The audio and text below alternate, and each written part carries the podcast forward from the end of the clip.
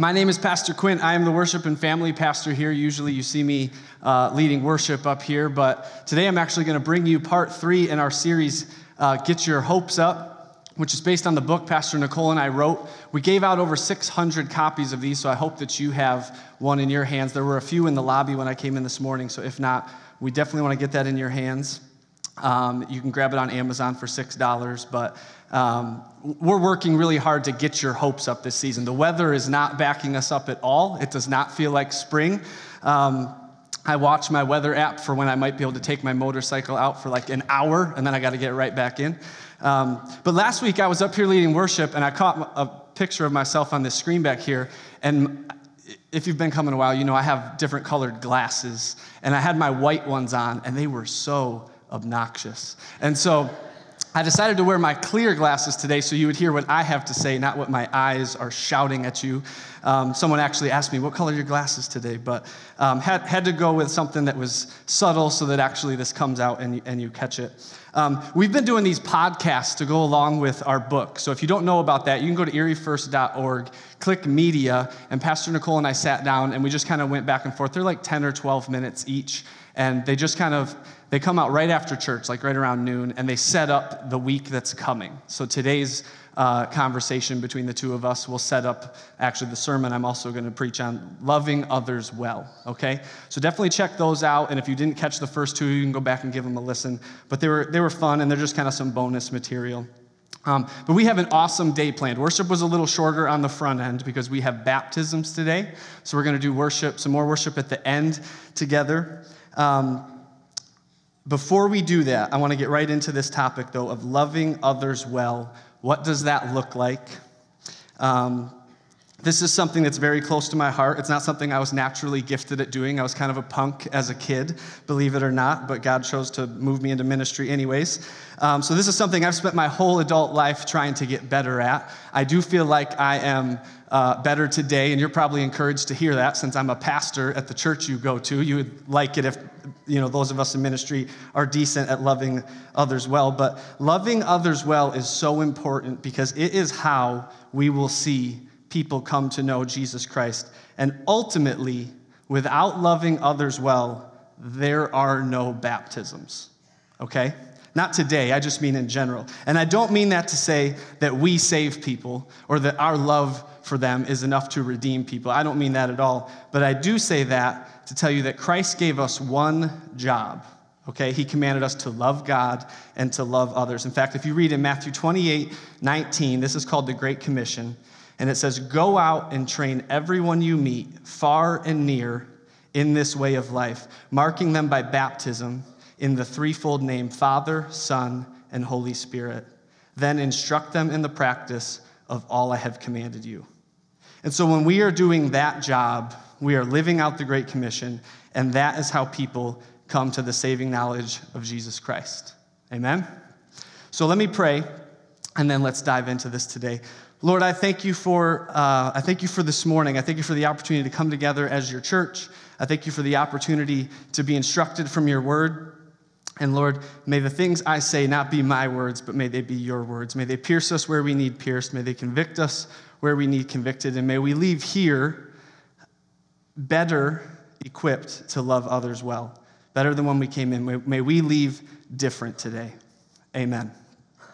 Amen. All right, so a few years ago, actually just four years ago, I was working in sales and I was doing online business stuff on the side for my full time job. And a friend of mine texted me. He was a pastor in Jamestown, New York, which is where I'm from. He texted me and he said, Hey man, are you free for lunch? I was supposed to be in Kane, Pennsylvania doing sales. If you've ever been to Kane, Pennsylvania, it's about the size of this table. And I was supposed to be there, but I rearranged my schedule and I was going to go the next day. And so I happened to be in town and I said, Yeah, let's, let's meet up. And we had gotten lunch uh, the, the month before. Um, he had just moved back from Phoenix, Arizona, and he was part of a young church in Jamestown called Conduit, okay? And I was not going to church there. And when we, when we got together in the month of February 2014, I asked him how his church was going, and he mentioned to me, It's going great. We're probably going to be needing a worship leader. Cool. Then he didn't know I was a musician, so it worked out great. He was not angling for my services, he was just letting me know how it was going. I didn't think anything of it. The next month, he says, Hey, are you free? I meet up with him. The first thing he says to me is, Hey, did I mention that we're going to be looking for a worship leader? And then God got my attention. And I was like, Ah, see, he wasn't from Jamestown, and I hadn't played music in eight years. So he did not know I was a musician. So what worked out really well is that I felt convicted, like, oh, maybe, maybe it's time for me to step back into music. And I was able to grill him for the next 45 minutes, uh, minutes of our lunch and say, so what would this hypothetical worship leader do? So like, what would their requirements be? So what would, what would, what? And at the end, I said, I think I could help you out. And he said, how? And I said, well, I play guitar, I play piano, and I sing. You do? And I do. And so I went home, I talked to my wife, we prayed about it. Um, and that random comment from him literally changed the course of my life. See, I could have never, I, I, I, would have never built this type of path for myself. But by saying yes to that, God opened up doors that have blown me away over the last four years. In fact, it was four years ago tomorrow that I stepped on stage for the first time led worship. There was 300 people there. It was Easter Sunday. I was so nervous, uh, but it went it went really really well, and uh, and here we stand today. So, how does this translate to loving others well? We have a topic to cover today. This isn't just my story, but I did want to cover some of that. Um, what I have come to learn over the last four years as I have made the transition from business, from the, from the business world into a full time ministry, is that regardless of what you call your vocation, we all have the call on our lives to love others well. Okay? And I believe that because I started out as a volunteer, and then I got bumped up to part time church staff, and eventually I took this leap to full time pastor, um, I have a very unique perspective because it wasn't that long ago that I wasn't a pastor. I was a church attender, where most of you sit today. Um, but I realized as I started to feel this nudge towards ministry that if I couldn't or if I wouldn't live it out in my day job or at my home, it would never work for me as a part time or full time pastor. Because regardless of what you call your vocation, we all have the call on our lives to love others well. In John 4:23, Jesus is speaking. I believe he sums it up as clear as possible, so let me read it to you. He says, It's who you are and the way you live that count before God.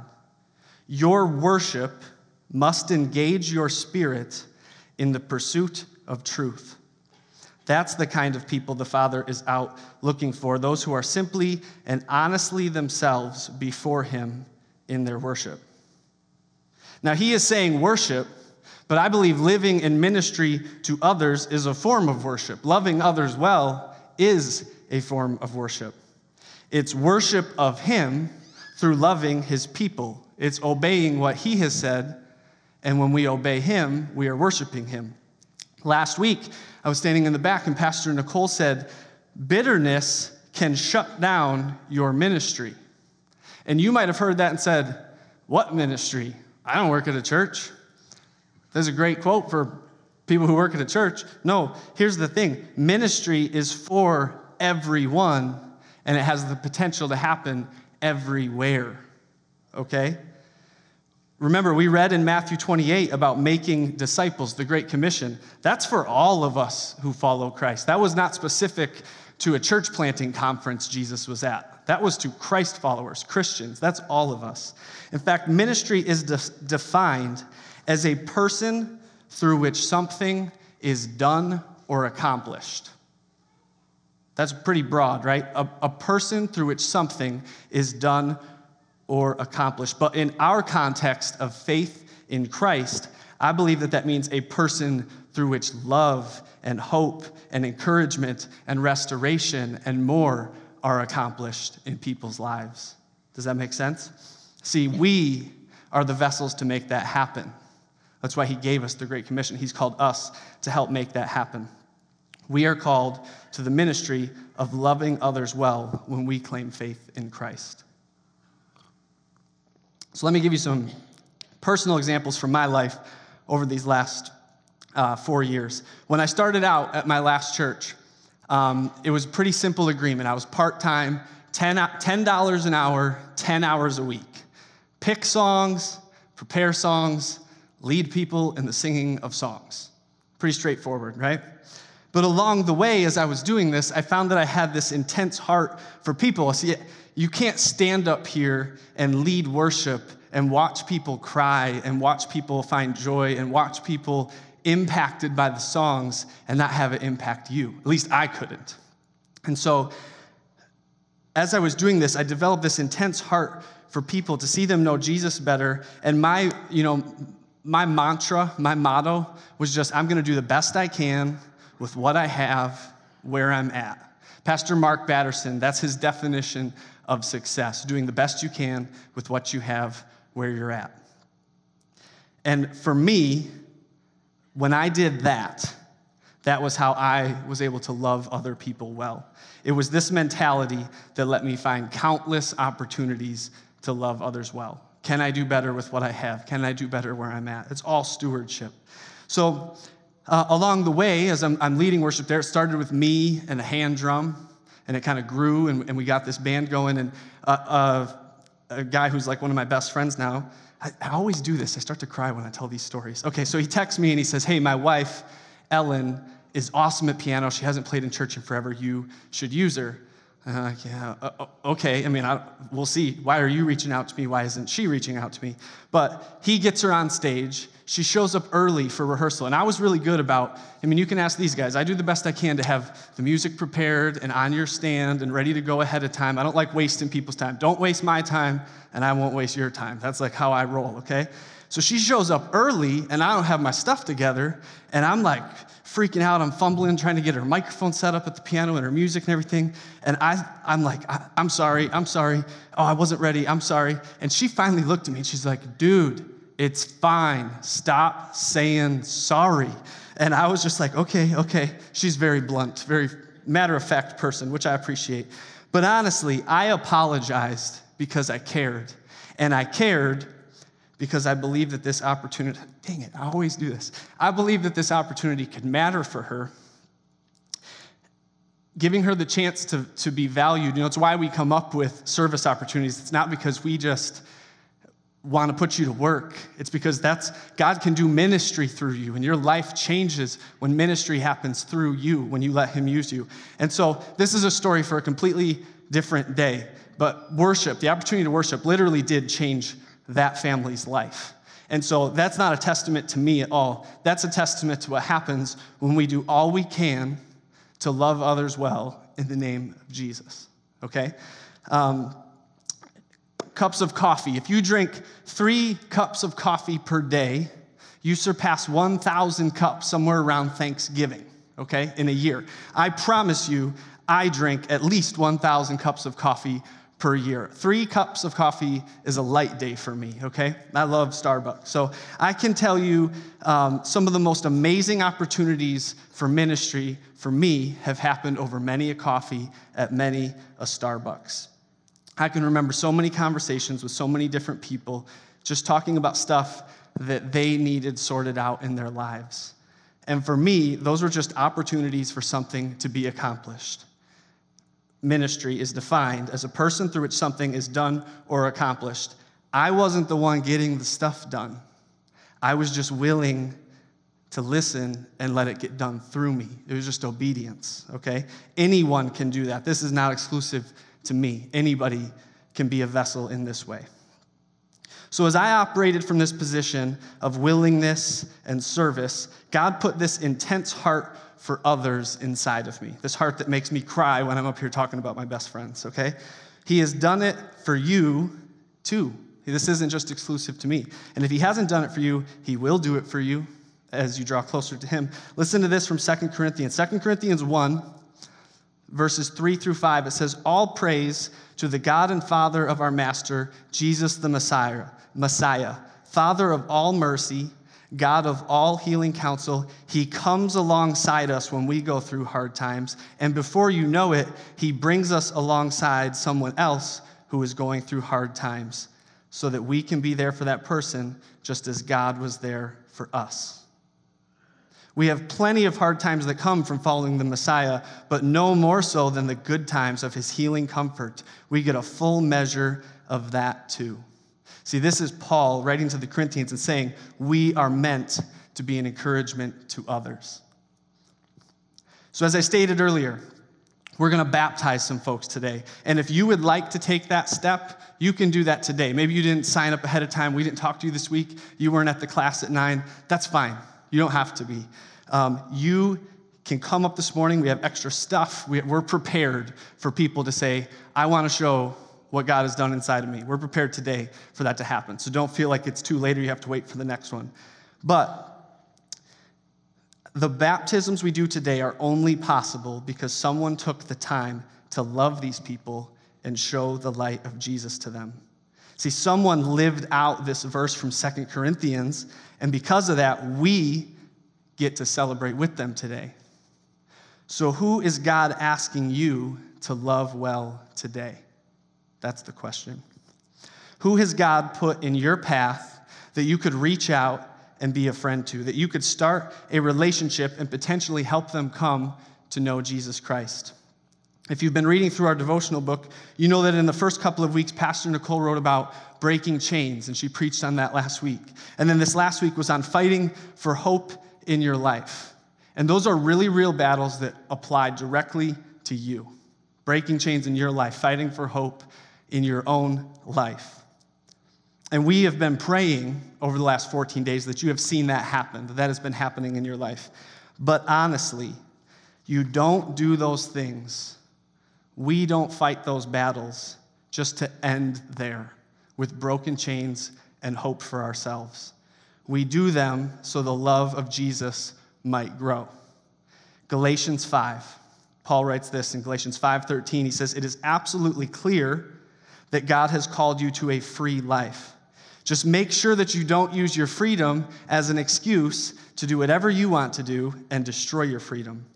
Rather, use your freedom to serve one another in love. That is how freedom grows. For everything we know about God's word is summed up in a single sentence love others as you love yourself. That's an act of true freedom. See, the, the entire point of freedom in Christ is to see it grow, to spread that love. And that's exactly why this section of the book, today's message, the podcast that comes out at noon, it all centers on this idea of loving others well. Loving others well is the duty we have been called to. Loving others well means giving them room for growth, giving them room to fail, but also giving them room to succeed right? To discover exactly who God made them to be. Someone did that for you, and someone did that for me. And actually, I wrote some ones. Many people have done that for you, and many people have done that for me. My friend who randomly said to me, Did I tell you we're going to be looking for a worship leader? He didn't know it, but he was giving me an opportunity. He was loving me well, giving me the opportunity to fail miserably or to let God blow open the rest of my life, right?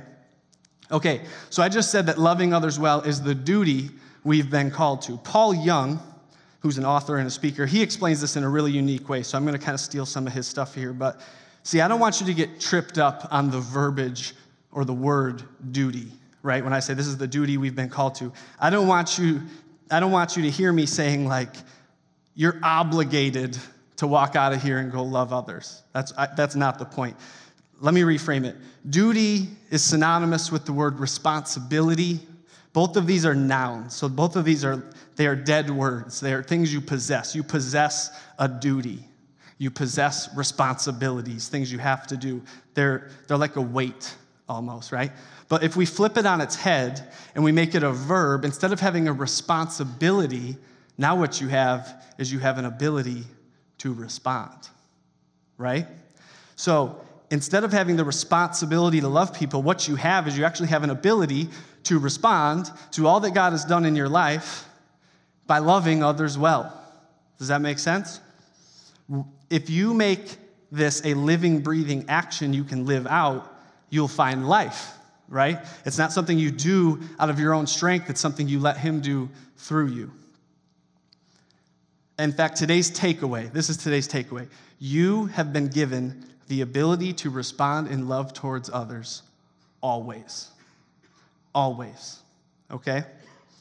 So for me, I'm the worship and family pastor here. This all comes out as worship. I don't mean worship in the, in the act of singing songs, right? Uh, I think too often that's kind of what, where we pigeonhole worship to. I think everything has the opportunity to, to be worship. I think when we take the time to love others well, we are worshiping God with our daily lives. One of my favorite, favorite verses is Romans 12, 1 and 2. It says, So here's what I want you to do, God helping you. I want you to take your everyday, ordinary life. This is from the message translation. Your sleeping, eating, going to work, and walking around life, and place it before God as an offering. This is truly what worship is it is an all day, everyday type of thing. Okay? Eugene Peterson, uh, this is a, a, copy of the message, and he has these intros to all of his books. And at the beginning of Ezra, I, I was reading the introduction to Ezra just a month or two ago, and he says this quote that just like leaped off the page like my bright white glasses, okay? He says, Worship is the most all absorbing, comprehensive act in which we can engage. This is how our God formed identities become most deeply embedded in us. Okay, so if worship is the, if we really believe that worship is the most all absorbing, comprehensive act in which we can, can engage, that means everything has the potential to be worship. Because everything it's all encompassing, right? That's what, that's what he believes. That's what I believe. Worship is all absorbing, comprehensive. It covers everything. Everything we do has the potential to be placed before him as an offering, like Paul said in Romans 12. So, when we believe that, now we see loving others well is an opportunity to worship. Let me share a funny but real life example. Um, about how in this life we're allowed to go over the top. I believe some of what that quote says, all absorbing, comprehensive, this is a big topic, right? He's, he's saying, go all in, go all in here, right? So here's an example of going over the top, showing people that we care. Um, many, some of you might not know this. If you're out of the loop, I'll fill you in. My wife and I have four kids, four years old and under, okay? We have three kids as of Friday, two years old and under. Okay? Our second and third child, Preston and Charlotte, are only eight months apart. Now, you probably look at me and say, Quint, I don't think you know how pregnancy works. You can't have two kids that are eight months apart. To which I would say, clearly, we don't know how pregnancy works. We have two kids that are eight months apart. But uh, the actual reason they are so close together is Charlotte was a preemie. They were going to be the healthy spacing of 10 months apart, so don't judge us, okay?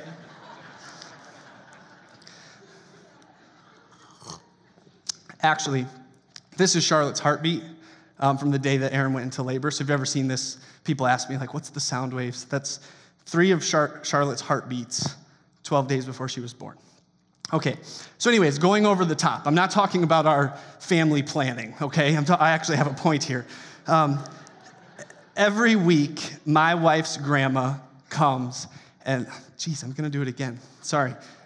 All right, every week, my wife's grandma comes and she helps at our house for an entire day. And actually, since Bennett came, she's been coming up, she's there right now with two of our kids because it's, it's such a circus, we can't bring them all here. So, um, so she's there right now. This is like her half day, okay? Um, she literally does this out of the goodness of her heart. She doesn't ask for a dime. Most days, she brings her own lunch. I, all right, I can't make this stuff up. She is completely gracious, over the top supportive, and there have been people in her life who have criticized her and said, Sue, you are nuts. What you do for them is completely over the top. And you know what? They are completely right. What she does for us is totally over the top. It's nuts. She chooses to take, she's retired, and she chooses to take a day and a half of her week and just give them to us. She comes and says, What am I doing today? Could you Murphy oil my piano? Sure, I'll bring my own Murphy oil. She she vacuums. She brings her own vacuum so she can do it right. I mean, she is all in, okay? Here's the thing, okay, to these people who would criticize her. In this life, you're allowed to go over the top loving people, right? And so you're allowed to be so generous with your time, so generous with your compassion, so generous with your heart, and you can love others right where they are, even when they don't deserve it, even when they don't necessarily appreciate it, even when other people think you're nuts. Even when other people tell you it's not a good use of your time. Remember today's takeaway. You have been given the ability to respond in love towards others always. And how you choose to do that, I'll tell you what, what matters most is what does Jesus think of doing with of what you're doing with your time? That's what matters. That's the one person that it matters to. Everybody else is just opinions, okay? I would argue that all that matters is what Jesus thinks about what we are doing to steward our time, our talents, and our treasure. We vote with our time, we vote with our money, we vote with our skills that He has blessed us with and how we give them back to Him. Okay? In Matthew 25, Jesus tells the parable of the talents. He talks about the different levels of money that a master gave his servants to see what they would do with it. And if you read the story, you find out that the servants who are rewarded are the ones who took risks. They didn't play it safe, they didn't sit on their money, they didn't go bury it in the ground to ensure it wasn't compromised or lost. The servants who blessed the master the most were the ones who immediately went to work and doubled his investment. That's what it says in the word. See, we all have been given some level of talent to love others well, right? We all have been given the ability to respond by loving others. Some of us are better at it than others. I mentioned I was a punk kid, right? That I, I wasn't the greatest friend when I was younger. Um, so maybe personalities or backgrounds or circumstances play into it, but we all have been given some level, no excuses, right? And we all have some level of influence we can steward to help see freedom grow. Maybe some people, upbringing, personalities, background, are just, it's easy for them. And maybe for you, it's not as easy, but you can still do it in some way. You can still love others well. So as we celebrate these baptisms today, I want you to see the people we're baptizing, but I also want you to visualize those who God has placed in your life that you might be able to sway towards the kingdom. Be the type of servant, regardless of your talent level, who immediately goes to work to double your master's investment. And trust him to fill the gaps. Let him keep score. It's not on you to produce the results, it's on you to just operate in obedience and let him bring the results. In fact, that you'll read about that. I don't remember exactly what day it is, but in the devotional called Abide, it's all about you just trust Him. You abide in Him, and He automatically brings the results on the backside. So let me close with this verse today from Philippians 1 9 through 11. So, this is my prayer that your love will flourish, and that you will not only love much, but love well. Learn to love appropriately. You need to use your head and test your feelings so that your love is sincere and intelligent not sentimental gush. Live a lover's life, circumspect and exemplary, a life Jesus will be proud of, bountiful in fruits from the soul, making Jesus Christ attractive to all, getting everyone involved in the glory and praise of God. That is what we have been challenged to do this morning. We are called to love others, to build them up, and then empower and send them out. Let me pray. Lord, I thank you for the fact that you include us in this at all, the fact that you trust us, that you enable us, um, that you give us people and leaders in our life to raise us up and help us be better at loving others well. I pray over every person in this room that as, as we've broken chains in our life and we fought for hope, that as we turn kind of turn the midway point of this book and this study together, that you'd help us to see how we can love others well throughout this week, that you'd help us see um, where you have gifted us and put talents inside of us to do that. That is my prayer and encouragement over every person in this room. Amen.